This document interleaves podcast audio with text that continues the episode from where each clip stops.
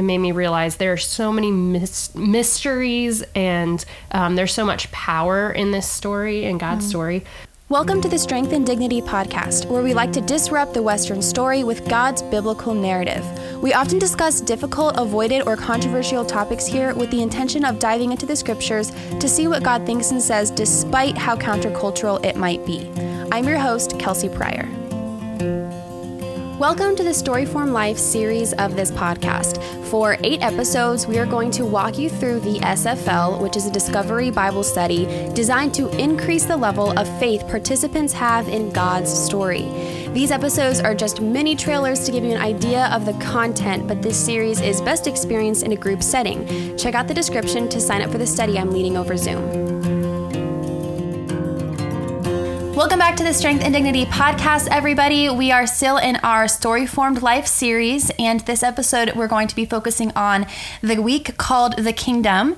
And to talk about that here with me today, I have my friend Whitney. Hello, Whitney. Hello, Kelsey. I'm Whitney. I'm Kelsey's friend and neighbor, and um, I'm connected to SFL because my husband and I have been facilitators for many years, and also I worked with SFL for a stint to manage the day to day. Yeah, yeah. So Whitney and her husband um, have done lots of ministry throughout the years, and they've used SFL in a lot of that. They've led lots of Story Formed Life in their living room, and um, been a big part of that since the beginning, or kind of the beginning. For the last Pretty like, close, thir- yeah, I how many think- years were you saying? We first went through an SFL, uh, my husband before me, but I went through one in 2007. So Okay. it's been, a, been while. Yeah, that's awesome. Cool. So we're going to talk about the Kingdom Week, and um, as we've been discussing, each week kind of has a of the Story Formed Life has a different focus on a chapter of the story of Scripture, and so um, the Kingdom was really impactful for Whitney. So I was just going to have her talk a little bit about um, one of the passages here that we talk about in the Kingdom Week is Mark 1, 14 through 15. So I'm going to go ahead and read that, and then she's going to hop into like her testimony. So um, this passage says, Later on, after John was arrested, Jesus went into Galilee where he preached God's good news.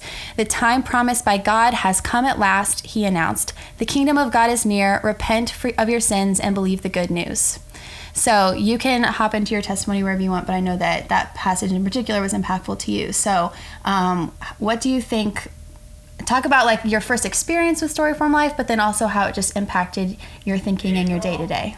So when I first went through the SFL, like I said, it was probably about 2007, and my life was a little different than it is now. Um, back then, I was newly married, and I was doing youth ministry and lived a really busy lifestyle. Uh, and I would have said, you know, I was really passionate about the gospel and sharing the gospel.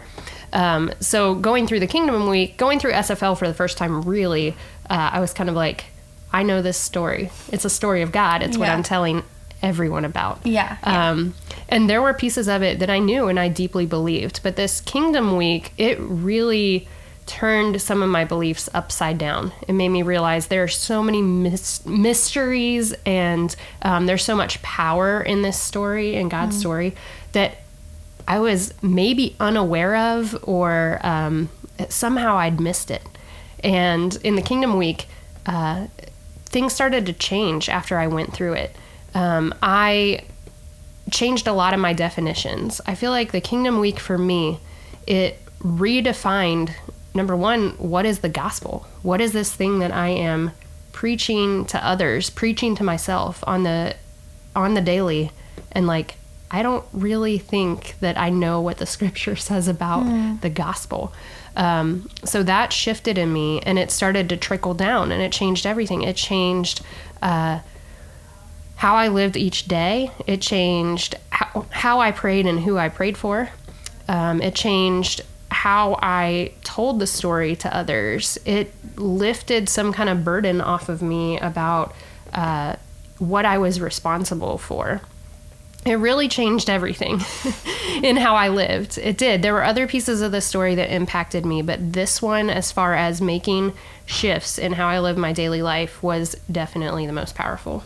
You were saying that this passage in Mark played a big role in that. We talk about multiple passages every week of SFL, but you specifically mentioned this one in Mark. So, how did um, Jesus preaching the gospel as the kingdom of heaven is at hand, repent and believe? How did that like personally change you?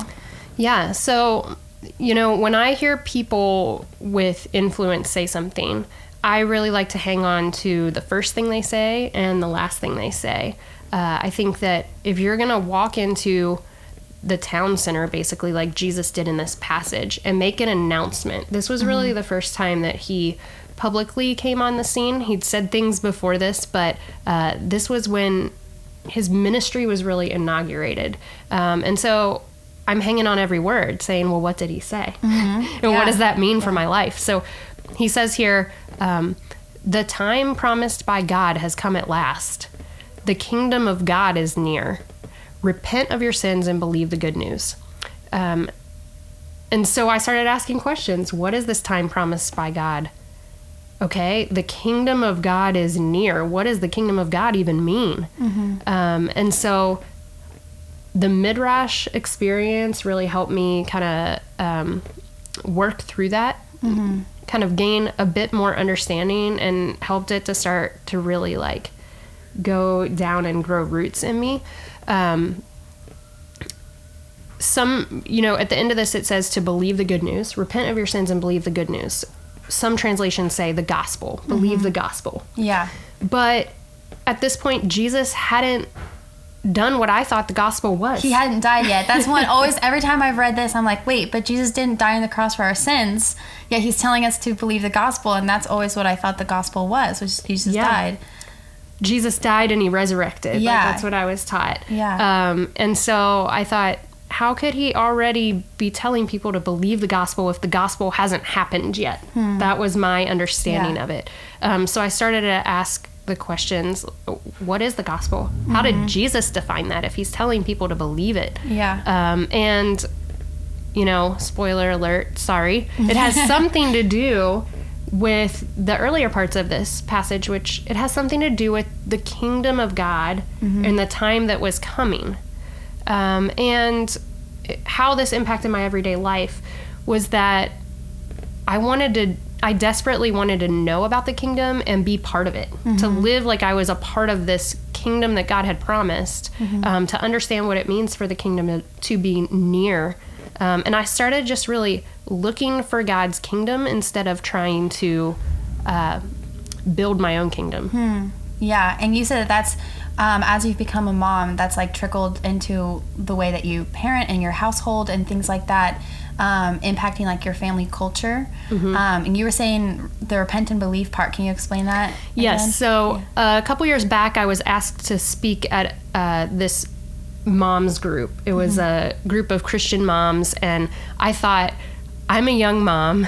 I think at the time I had four kids. I was pregnant with my fifth. Um, so I'd been a mom for a while, but I was still thinking, okay, these are a lot of other young moms. Like they should be asking somebody who is like 80 and has grandchildren and knows what they're talking about, is standing on the other side of it.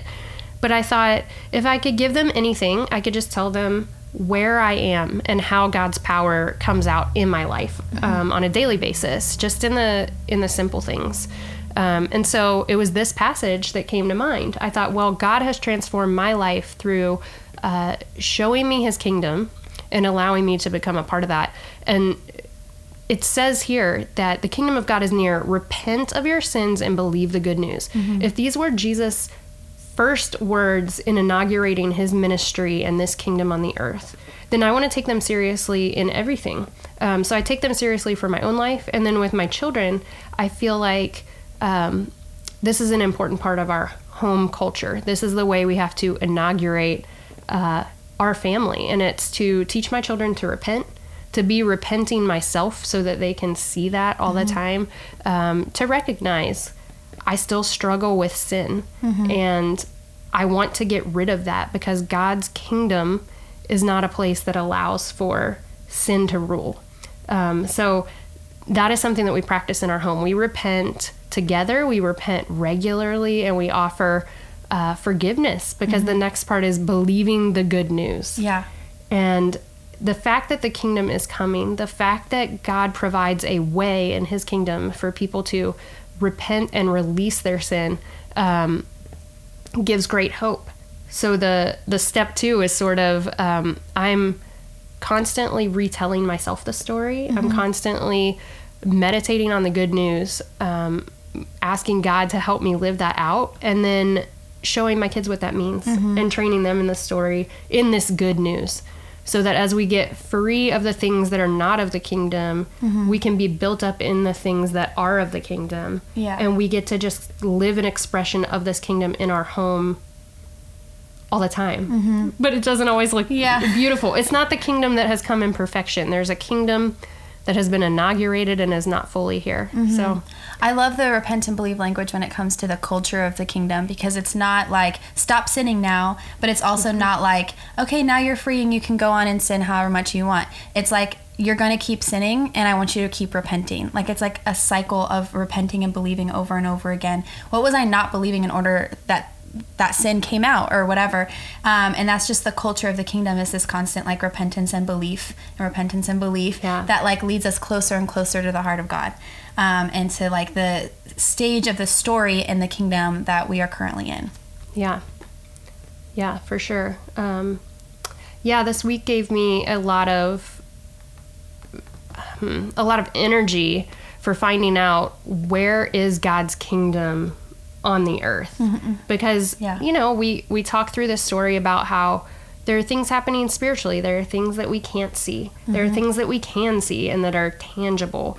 And so can I look around me and see where God's invisible kingdom is actually happening. And sometimes we can see that even with our eyes. Mm-hmm. Like there are things that we can see there of God and His kingdom, the way that Jesus defines it, that we can recognize. And I started looking for that and saying, um, you know, every day just training myself to say, God, where is your kingdom reigning and moving on this earth? And can I be a part of that? Instead of trying to build something separate that I don't actually know yeah if it was building into God's kingdom Yeah. or just building into my own goals or yeah Vision. making seeking the kingdom a part of like your not only like weekly but daily and maybe hourly like a ritual like okay let's not forget that we're seeking the kingdom today um, can be a, a super helpful reminder that lots of people don't often normally think about. And so um, that's one of the reasons that i love this chapter of the story this week of sfl